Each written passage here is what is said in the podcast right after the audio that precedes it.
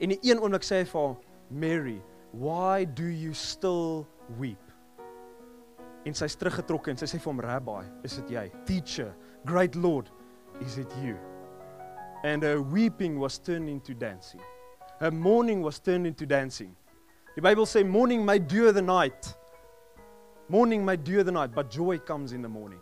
And this morning, church, I'm so excited to be here. I'm so thank you for your wonderful worship team. I really, I, dankie vir jou Nico, jy wat nog daar sit. Broer, waar's jy? Come on. Nee, ek het jou daar gesien. Ek weet ek slaap in die nag, broer. So thank you. Thank you for your worship. Ouens, en dis nie dis nie net hulle wat kan worship nie. It's not only them that can bring their worship and their voices in front of the Lord. Ek en jy het 'n verantwoordelikheid om voor die Here te sit. Of jy by die huis is, of jy by die werk is, of jy waar ook al. Okay, by die werk gaan hulle redelik dink jy's mal, maar vat daai challenge. Die van julle wat voor 'n board meeting so wil gaan sit in die week, doen dit. Ek het nog nie dit gedoen in my board meetings nie, maar prys die Here, ons gaan hom doen. Ek en jy het 'n verantwoordelikheid om op ons knieë te gaan voor die Here en te sê, Lord, you are the one. Lord, you are the one. You are the one. Lord, everything that I'm doing in my life, I'm doing it for an audience of one. You are the one. You are the one. The people may come to church and they might say, "Listen, ek hou nie baie van jou nie." Luister, ek hou nie baie van hoe jy dromme speel nie, byvoorbeeld. Luister, ek hou nie baie van jou stem nie. Luister, ek hou nie baie van hoe jy preek nie. Prys die Here, broer. We are brothers and we are sisters in Christ. Ek ek, ek, ek kan nie. Wat kan ek doen? Die die die genade van die Here is vir my en jou genoeg. Amen. Kan almal sê amen? Amen. Ek wil jou so vra kerk as jy net vinnig jou tiende of jou offergawe in jou hand kan kry. If you can get your tithes and your offering in your hand, I want to get this out of the way as part of our worship. Net voordat jy opneem, Cherise, net voordat jy opneem, just give me one second. Just one second. Uh ek moes meer duidelik gewees het oor dit, skus. Just get it in your hand so long church.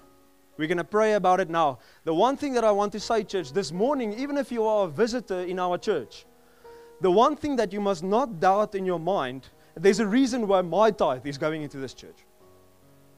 Is because the calling that I have on my life is to extend and further the kingdom of God. Do you agree? Is it only me that has that calling on my life because I'm a pastor? No. Each and every one of us, whether you give your time, whether you give your service, whether you give your love, our jobs and our calling, Matthew chapter 28, is to further and extend the kingdom of heaven. And so this morning, I just once again, I gave you guys some praise on Friday morning. I want to do this again in this service. Please, if you guys can stand up for us, I would really appreciate it. Ladies and gentlemen, can we just give you guys, please turn around, guys, quickly. Can we give them a hand?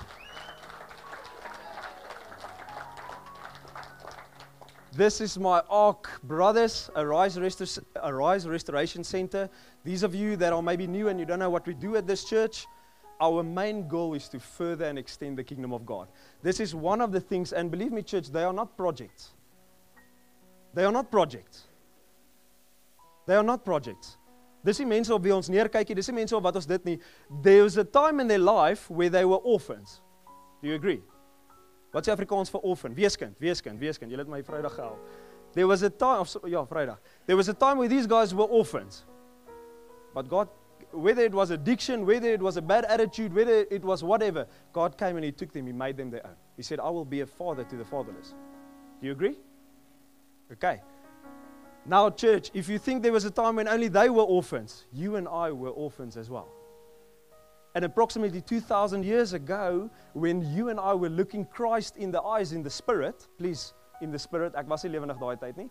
In the spirit, I was looking him in the eyes. Actually, he was looking me in the eyes as ek nou daaroor dink. He was looking me straight in the eye, dead in the eye, and he said, "Listen, Resou. Lord, let this cup pass from me, not my will, but your will." And Here said, "This is for my kingdom." And Jesus says, "Lord, I, I have a job, I have a calling to expand and to further the kingdom. So I will do what is necessary in front of me to, to, to bring your will into this earth. Amen? There was a time where all of them, they were, I said orphans, where they were widowers. There was a time where they were widowers. But Christ came and he said, I am your bridegroom and you guys are the bride, and I'm taking you, I'm making you my own. We will read it in the book of Revelation soon. And now, before we judge them and we look on their lives, there was a time, church, where you and I, we were widowers. Julle is baie welkom so lank op te neem. We were widowers. Christ came, He made us His own. He said, No longer do you have to be husbandless or fatherless because I've made you my own. So wanneer jy ver oggend insaai in hierdie bediening en dames en here, asseblief net soos wat die Here jou lei, Net soos die Here jou lei. As ek jou kan convince om 2 miljoen in te saai, prys die Here. Prys die Here. As al iemand is wat dit hier doen, ek weet nie of jy in daai sakkie gaan pas nie. Okay? As ek jou kan convince om dit te doen, dan het ek baie krag. Dan dan het hierdie ou, dan moet ek dan moet ek 'n motivational speaker of iets gaan word, ouens. So please do not be do not let your heart be burdened about what you give as dit 10 sent is. If it's 10 cents and the Lord told you to give 10 cents, you are obedient. You are obedient. So there's one thing I just want to say, and that is if you sow into this ministry, you're also welcome to use the snap scan, or we have a, a card facility as well. Wat noem dit? Yoko? Yoko Ono. Hy het vir my gesê you, you don't have to forget that name anymore. Yoko Ono. Um So if you only have a card, you're welcome to do that as well. Um, if you're so into this ministry, you don't need to wonder where your money is going. Okay? Nou hierso ek lyk hier so van groente elke dag nie. Okay? Ek geniet my KFC so nou en dan, but I can promise you me and my wife we're not taking the the church money to go and have KFC afterwards. Amen. Prys die Here. Dis net 'n grappie julle. Okay. You guys are welcome to laugh, right? Anders te voel die poster sleg want ek sien nie eintlik so snaaks soos wat ek gedink het ek is nie. My ma het gesê ek is snaaks.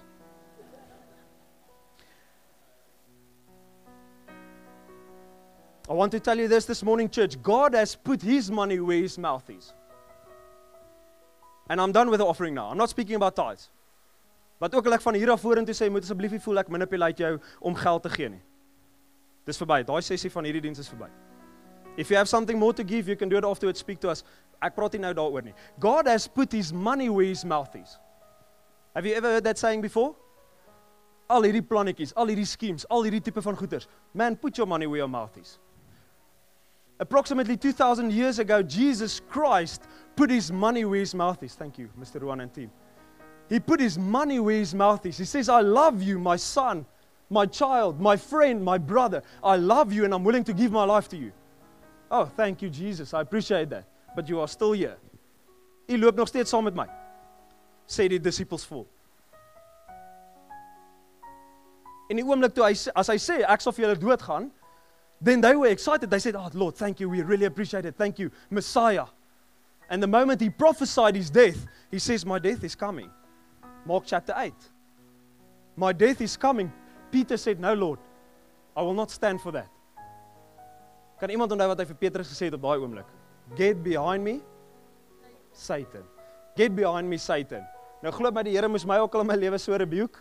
Prys die Here. Okay? Get behind me Satan want dit wat die Here moes gedoen het the, the thing that Jesus cried had to do on that cross ongeveer 2000 jaar terug we could not pass that cup. We could not pass that cup. Anders was ek en jy in die moeilikheid geweest dames en here. Anders was ek en jy in die moeilikheid geweest. So al wat ons ge-establish het wat hy gedoen het op Vrydag the only thing he did on Friday is he proved his commitment. Stem julle saam?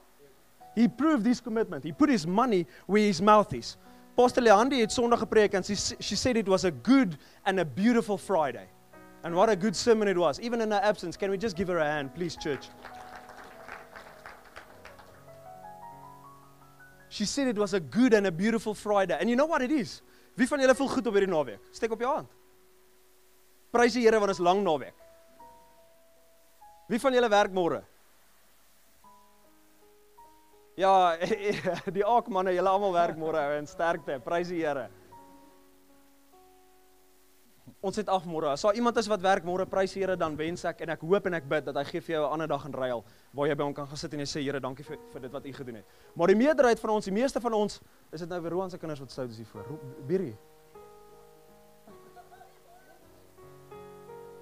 Ag nee, tannie, ek grap sommer net. Ek's eintlik baie lief vir hulle. Hulle dink ek gaan kuier by hulle huis vir hulle, maar ek wil kuier eintlik vir hulle kinders. Ek geniet hulle. Hey. Nee, ek grap dit. Hierdie is my broer in die Here. Hy was my buurman gewees, nê? Nee, weet julle dit? Hy hierdie. So ehm um, jy het nou my storie heeltemal omver gegooi, broer. So ehm um, uh ons meeste van ons dankie julle. Dankie, dankie. Meerderheid van ons werk nie môre nie. Most of us we don't have to. So ons voel goed oor hierdie naweek, Good Friday Beautiful Friday. Lekker lang naweek, lekker Paasnaweek. But do you realize church when I was preparing for the sermon, I realized 2000 years later down the line we feel good about this weekend. But can you imagine how the people must have felt on the Friday? Hulle het nie noodwendig so bly gevoel soos ek en jy nie. Nou in hindsight sien ons it's a good and a beautiful Friday. But in the moment church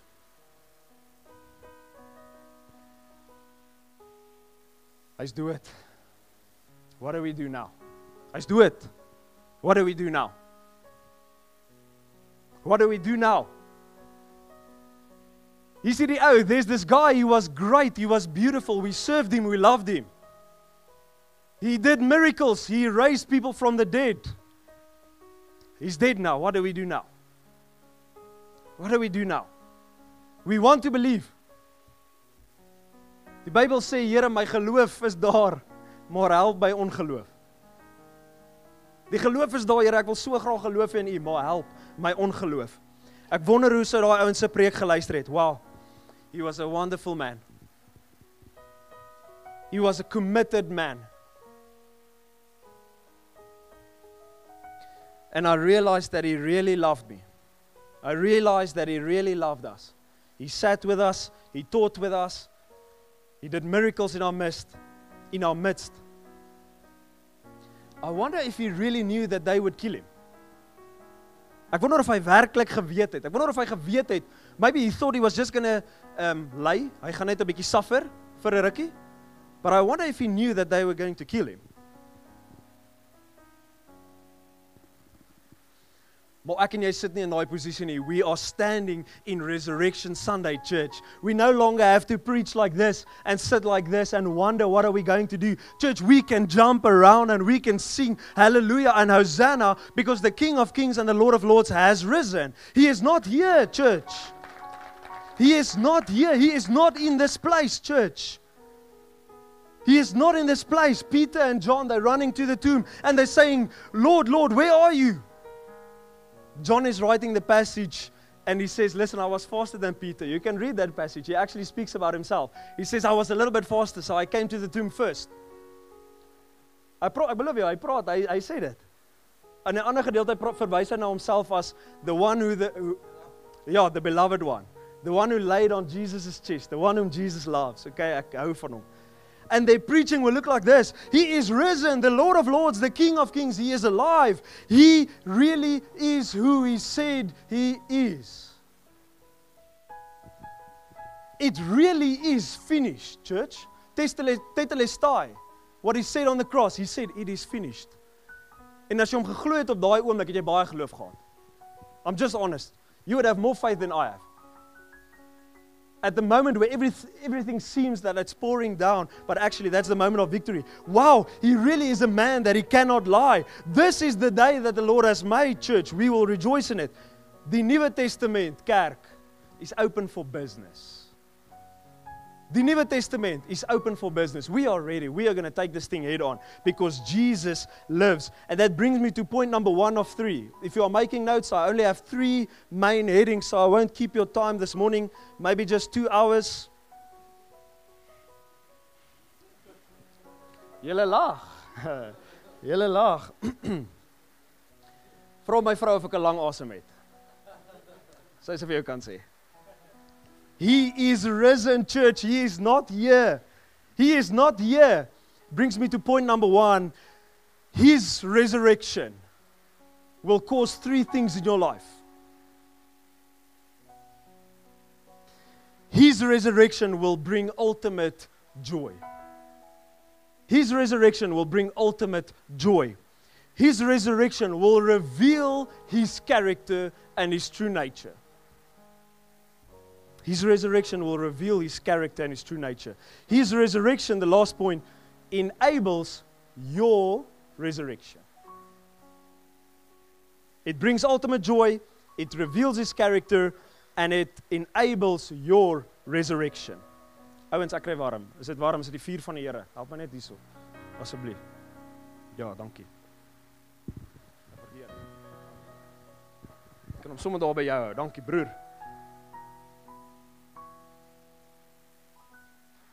En punt nommer 1 het ek nou net oor gepraat en hy sê it brings ultimate joy. So hulle preek en prediking op daardie dag lyk 100% anders as wat dit sou gelyk het op die Vrydag.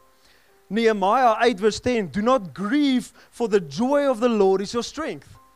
And God says to the people in a time of rebuilding, He says, Do not fear, for I am with you. Do not be dismayed, for I am your God. I will strengthen you and I will help you. I will uphold you with my righteous right hand. The joy of the Lord is my strength. The joy of the Lord is my strength. Revelation chapter 19, and you don't have to page there with me. It says, Let us rejoice and exult and give him glory. Hier is. If you came for any other reason, asseblief, ek wil nie op jou tone trap but you're at the wrong place. This morning we only rejoice in what the Lamb of God did. Let us rejoice and exult and give him the glory, for the marriage of the Lamb has come. And his bride has made herself ready. Dis ek en jy. Die bruid het haarself reggemaak. It was granted to her to clothe herself in fine linen and be bright and be pure. En ek gaan nou nie verder lees nie, maar as 'n visioen wat wat Johan gehad het om te sê the marriage of the lamb has come. The marriage of the lamb has come. Dit klink soos Johannes die Doper wat sê the kingdom of heaven is at hand. sien hoe die twee verskil dames en here. Johannes die Doper voor die kruisiging sê the kingdom of heaven is at hand.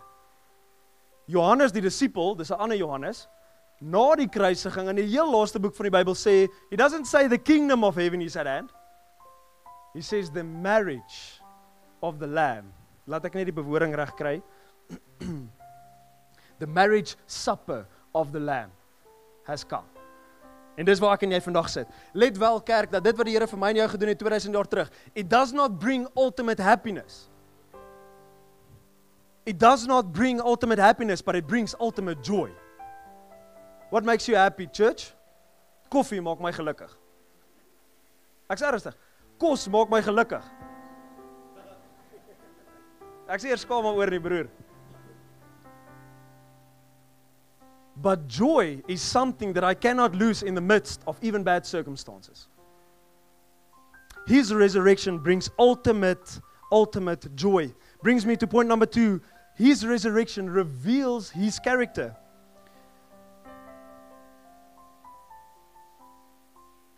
Soos wat ek voorberei sê die Here vir my. we once knew him as a committed man. But now we know him as a committed God. We once knew Jesus as a committed man. Ons het gedink hy's mens. Ons het geweet daar's iets special aan hierdie ou. We knew there was something special about him, but now, now because he has died, we knew he was committed. Thank you Jesus. But because he was resurrected from the dead, wie van julle het al uit op uit die dood uit opgestaan? Niemand in hierdie gebou nie.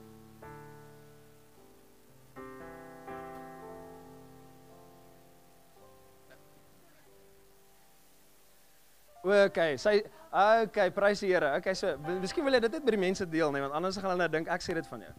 As jy verslaap en jy word daar wakker, dan voel dit vir jou jy word uit die dood uit wakker, want nou moet jy beweeg. Wie het al uit die dood uit opgestaan uit 'n slaap uit? Dames en here. Okay, wie het al gevoel jy het vir 2 weke geslaap? Amen. Okay. Wat ek nou van praat is wie regtig werklik uit die dood uit opgestaan. Ek kan nou vir jou sê my hoofpastor se dogtertjie het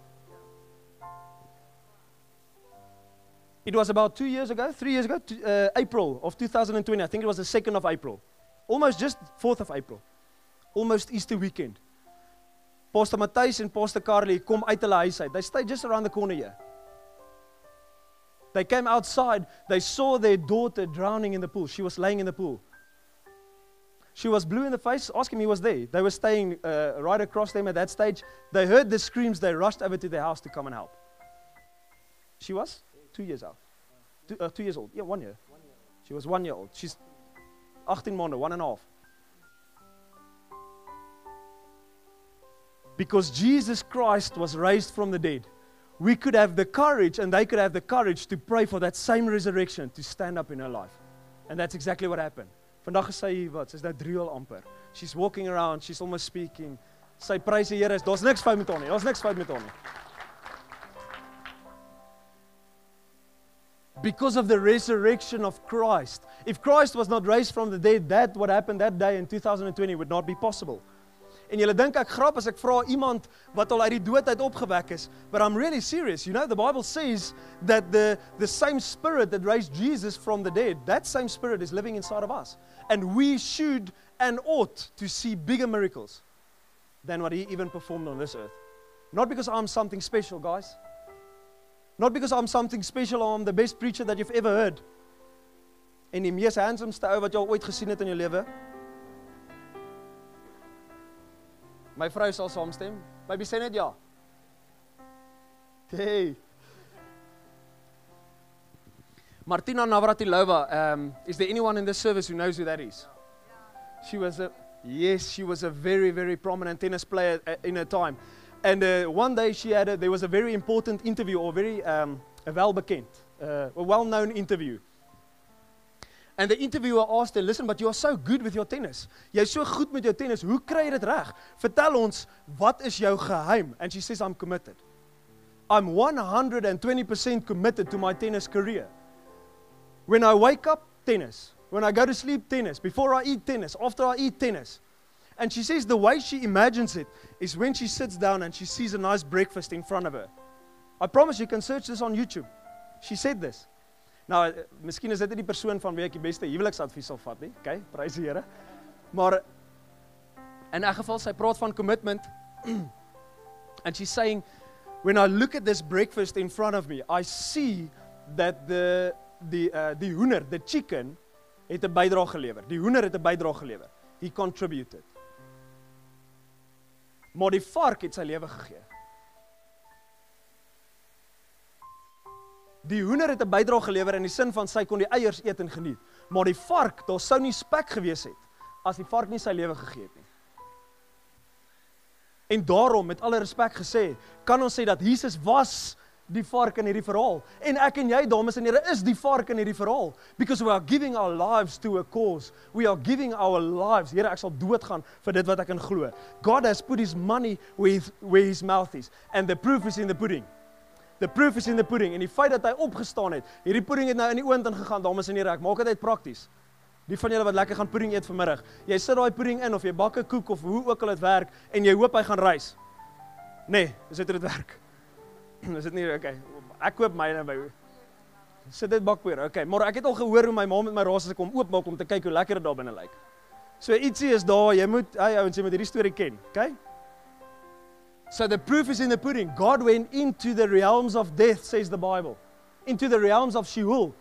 But he did not stop there. The proof is in the pudding. He came out and he was resurrected. If Jesus was not God, his sacrifice would have been in vain. This is a very important point, church. I just want to hear is there anyone, can you still hear me at the back? Okay, want die reën is nou ek hoor hom. Dis 'n baie belangrike punt wat ek net wil aanhaal, want daar's soveel mense wat in die kerk sit, so many people that sit in church and they are not familiar with this doctrine. Jesus Christ Christ has to be God himself. If Jesus Christ was not God, his sacrifice would be in vain. Then it's the same as if I say, Mr. Yanni, I will die for you today. Come and kill me any way you want. Crucify me, cut off my throat, anything you want. I will die for you today. Wat beteken dit vir hierdie ou? Dames en here, is dit so goed ek sê vir my vroutjie en my 1-jarige dogtertjie, you know I will die for you today. Should it not be better for me when I live for them? Should it not be better for them when I live for them? Jesus Christ is the bridge between uh, mankind and between holiness, between God. He has to be rooted and grounded. He has to be rooted and grounded, church, on both sides. He is the bridge that goes over the water. If a bridge is not grounded on both sides, how will a man walk over to the other side? As die brug eindig in die middel. Jy gaan dit nie maak nie. He has to be grounded on both sides. And dis hoekom die Bybel sê he was fully man and he was fully God. Revelation chapter 19. Now just tell me if you see this guy as a man. Sê jy vir my of hierdie God is of hierdie mens is. Then I saw heaven open, says John, and behold a white horse, the one sitting who is called faithful and is true. And in righteousness he judges and he makes war. His eyes are like flame of fire, and on his head are many diadems. And he has a name written on him. On him. He is clothed in a robe dipped in blood, and the name by which he is called the Word of God. And the armies of heaven, arrayed in, in fine linen, white and pure, they are following him on their horses. From his mouth comes sharp swords with which to strike down the nations, and he will rule them by a rod of iron. He will tread on the winepress of the fury of the wrath of God Almighty. On his robe and on his thigh, he has written, King of kings and Lord of lords. klink dit soos 'n normale mens, dames en here. En my stem is weggeskree. Hoor julle dit? Klink ek bietjie jees? My stem is weggeskree. Ek het gister, glo my net gehou, ek glo in hierdie cause. I believe in this kingdom of heaven. Ek I will die for this. Gister was ek by 'n troue gewees en ek skree so op die mense oor die koninkryk van die Here. In good favor. Ek ken daarmee mense, so hulle het dit goed gevat. Maar weer eens, ek ek gee 'n hele paaspreek en hierdie mense wil trou. Hulle sê hy ou, luister, ek wil net 'n bier gaan drink en iets gaan eet asseblief. Kan jy ophou praat oor Paasfees? Ek sê nee, ek kan nie praat. Ek kan nie ophou praat oor Paasfees nie, want dis hoekom ek en jy nog lewendig is, dames en here. I believe in this cause. The third point and my last point church, it enables your resurrection. Die feit dat Jesus Christus opgestaan het, beteken dat ek en jy kan opstaan. Romeine hoofstuk 6. We were buried therefore with him by baptism. We were buried with him by baptism. Ons gaan nou nou mense doop. Prys die Here, die mense in hierdie kerk. As hulle my vra om te doop, is dit altyd die koudste naweek en dit reën. Prys die Here. Ai, ek is so lief vir julle. Okay. We were buried with him. So ons gaan nou nou doop. As daar iemand is wat nog nie gedoop is nie en jy wil graag gedoop word, dan is jy baie welkom. Jy's baie welkom. As jy net 'n jean het of jy het nie swemklere nie, hey man, ek sal saam met jou so inspring. Ek gee nie om nie. Ek gee nie om nie, maar ons gaan nie 'n dag langer wag om jou te doop in die Heilige Gees nie. We were buried therefore with him into baptism in death in order that just as Christ was raised from the dead by the Father, we too may have newness of life.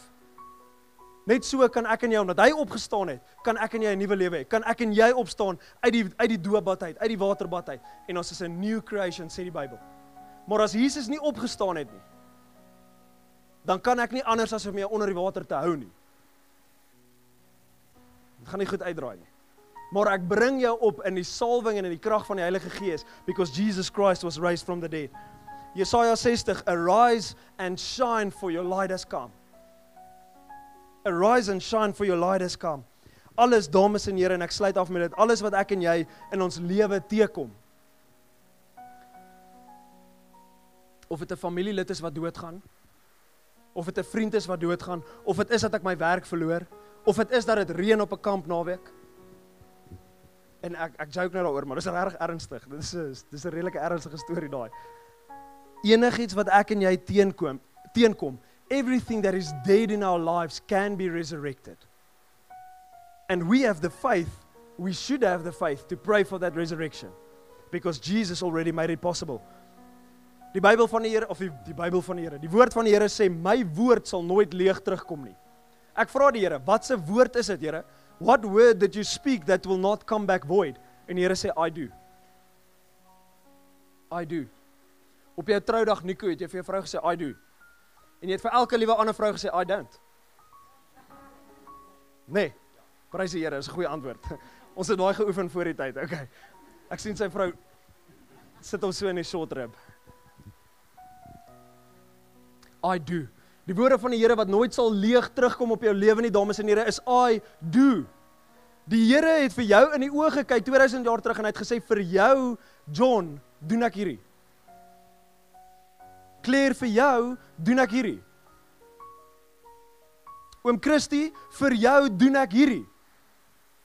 Maxine vir jou, Mariaan vir jou.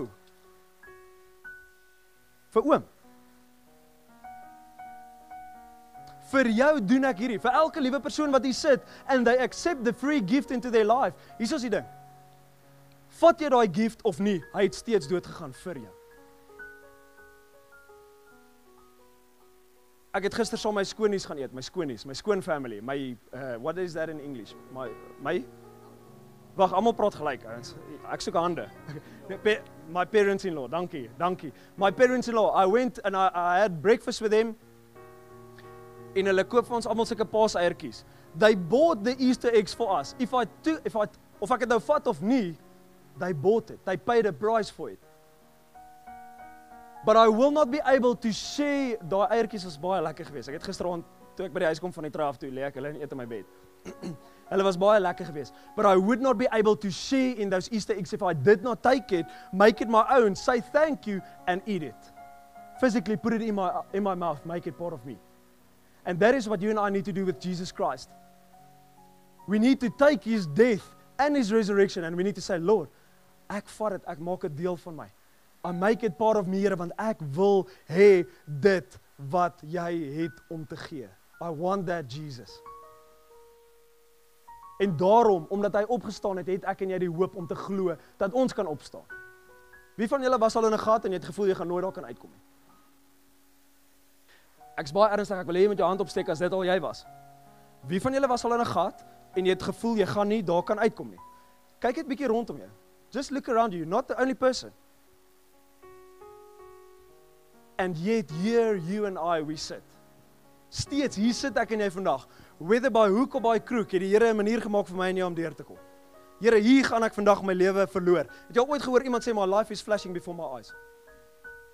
Iewers moes ek en jy al dood gewees het. Maar die Here het gesê nee.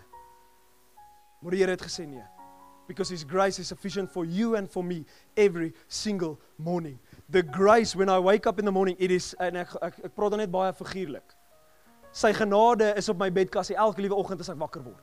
Ek praat nie van die Bybel nie, ek praat nie van my bedlamp nie, ek praat nie van die dit nie. Sy genade, sien sy genade in 'n pakkie toegerap wat op my bedkassie lê elke liewe oggend. And the choice is up to me every morning if I open that packet or not. Lord, I choose to take your grace upon my life this morning. Maak nie saak wat ek gister gedoen het nie. Ek weet, Here, dat ek is 'n seun of 'n dogter in u huis. En die psalmskrywer Dawid het gesê ek sal altyd tuis wees in die huis van my Vader. Die woordjie tuis is baie interessant. I will always be um ek sal I will be home. I will I will be at home. Yes, wat sal ek doen sonder julle? I will be at home in the house of my father. Nou vir die van julle wat nie weet nie, hierdie is my buurman gewees. So ek sal by sy huis aanloop en in sy yskas gaan krap. Ek doen dit. Maar ek gaan nie by jou huis inkom dames en here en net in die yskas gaan krap nie. Ek gaan vra, "Hey, het jy vir my ietsie om te eet? Het jy vir my ietsie om te drink?" My dogtertjie, dis net 'n joke, hoor. Ek doen dit net as jy nie daar is nie. Dis hoekom ons nie meer buurmanne is nie. Ek moes trek. Hulle het my gevra om te trek. Maar my dogtertjie wat 1 jaar oud is, wanneer sy sy loop nou al lekker, maar wanneer sy eendag oud genoeg is om die yskas oop te maak, sy hoef nie vir my te kom vra of sy ietsie kan kry in die yskas nie. Sy kan gaan en sy kan vir haar kos vat, want sy is tuis in my huis. That is what it means to be a daughter or a son in the house. Remember, Old Testament mindset says that we are servants. En daar is 'n mate van we serve the Lord, yes, but we are no longer servants wat 'n dagloon ontvang. We don't only get paid a salary or a day's wage. We are heirs to the kingdom. We are heirs to the kingdom. Met ander woorde, erfgename in dit wat hy het om te gee. And that is the work of Jesus. Dis wat hy gedoen het, dames en here. En dis 'n ou stelling, almal ken die stelling. Even though ek en ek moet hom nou mooi kry want ek het ek het die geneigtheid om die punchline eers te vertel. Even though it was not cheap, even though it was free, does not mean it was cheap. There's no such thing as a free lunch. Iemand bless jou met 'n free ete, dan het ek altyd vir my ma gesê, "Ja, maar hulle deel verniet sy stokkies by die skool uit." Dan sê sy vir my, "Maar dis nie verniet nie." Dan sê ek, "Ja, dis verniet." Ek kan nie betaal daarvoor. Dan sê sy, "Maar iemand het betaal daarvoor." And that is what Jesus did. God himself paid the price which you and I could not pay. And that is why I will have joy in my heart even in the midst of my circumstances. Dis hoekom ek hier sal uitgaan en nog vir die volgende 2000 jaar. I will rejoice as die Here my so lank sal spaar. I will rejoice in this what he has done. Ek wil hê julle moet almal saam my staan asseblief dames en here.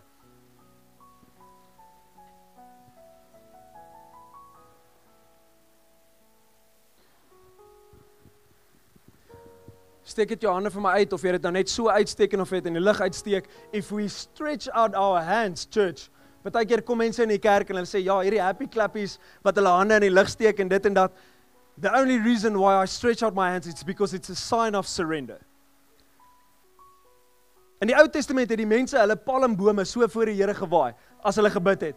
En hulle het gesê Here, hierdie dat ons waai, dis 'n teken dat ons sal nooit ophou waai nie. Dis 'n teken dat ons altyd Here U naam sal prys. Lord, so every single hand that is raised this morning, Lord, see it as a sign of surrender, Lord, to your kingdom. See it as a sign of gratitude this morning, Lord.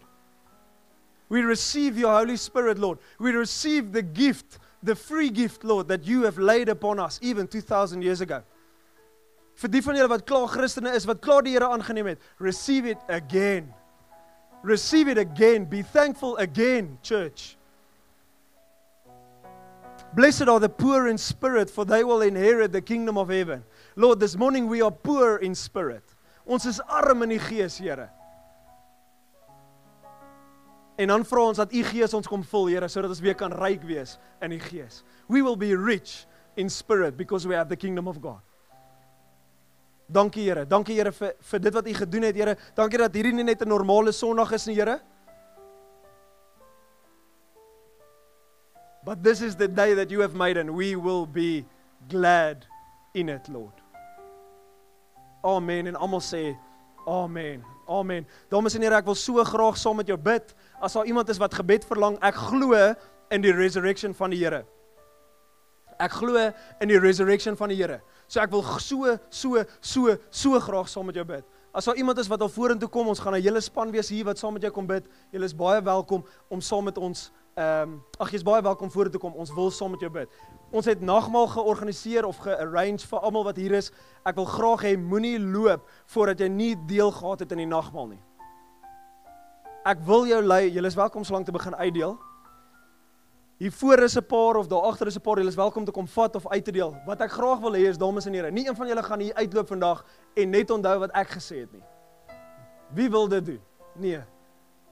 Jy wil onthou wat die woord van die Here sê. Jy wil onthou dit wat die Here gedoen het. Jy wil onthou dit waar die blessing van die Here is op ons lewens. Amen. So gebruik nagmaal. Elkeen gaan dit uitdeel asseblief. Ek vra jou 5 minute terwyl die mense vorentoe kom vir gebed of so. Moenie loop nie. Moenie net loop nie. Gebruik nagmaal. Al is dit die eerste keer wat jy nagmaal gebruik, gryp jou gesin naby, jou kinders, jou vrou, jou man, jou wie ook al, gryp hulle naby. En as jy alleen is vir oggend, dames en here, dan vra ek dat jy een van daai mense sal wees wat jouself nooi dan nooi jy jouself in 'n ander groepie en 'n ander familie en jy sê, "Ag, julle is my family vandag." OK? Then you invite yourself in dan hê ons family. Dan gebruik jy die nagmaal saam met jou familie asseblief. Die broodjie is gebreek sodat ek en jy nie gebreek hoef te wees nie. Die juice beteken dis die vergifnis van die Here sodat ek en sodat die prys betaal is dit wat ek en jy nie kon betaal nie. Maak dit sin dames en here? As daar iemand is wat nie heeltemal seker is hoe die nagmaal werk nie, dan is ek baie bereid om jou te kom lei in nagmaal. Maar ek glo en vertrou dat dat elke ou hier min of meer 'n idee en ek glo en vertrou dat die Here met jou gaan praat. Ek wil graag hierdie 'n familie oomblik en 'n familietyd maak.